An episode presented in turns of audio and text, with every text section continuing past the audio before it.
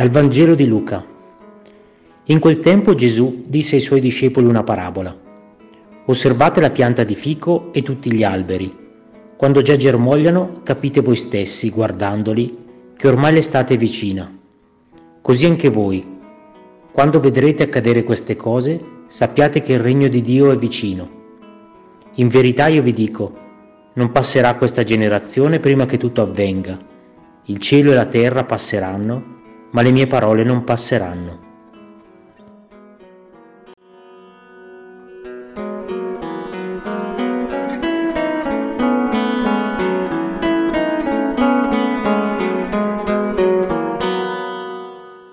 Un uomo cammina senza meta ed entra in chiesa nell'inverno della sua fede. Mi permetto di citare una frase della canzone California Dreaming, di cui anche la cantante Sia ha realizzato una cover. Alcuni anni addietro sperimentai personalmente un periodo di inverno della fede. Un momento breve, ma significativo, in cui avevo messo in pausa la mia vita spirituale. Non avevo perso la fede, ma l'avevo semplicemente congelata dentro di me.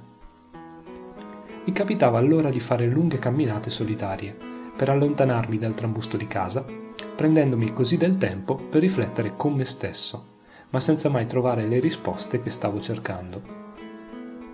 Una domenica sera come tante, chiesi ai miei amici di uscire, per chiudere al meglio il weekend.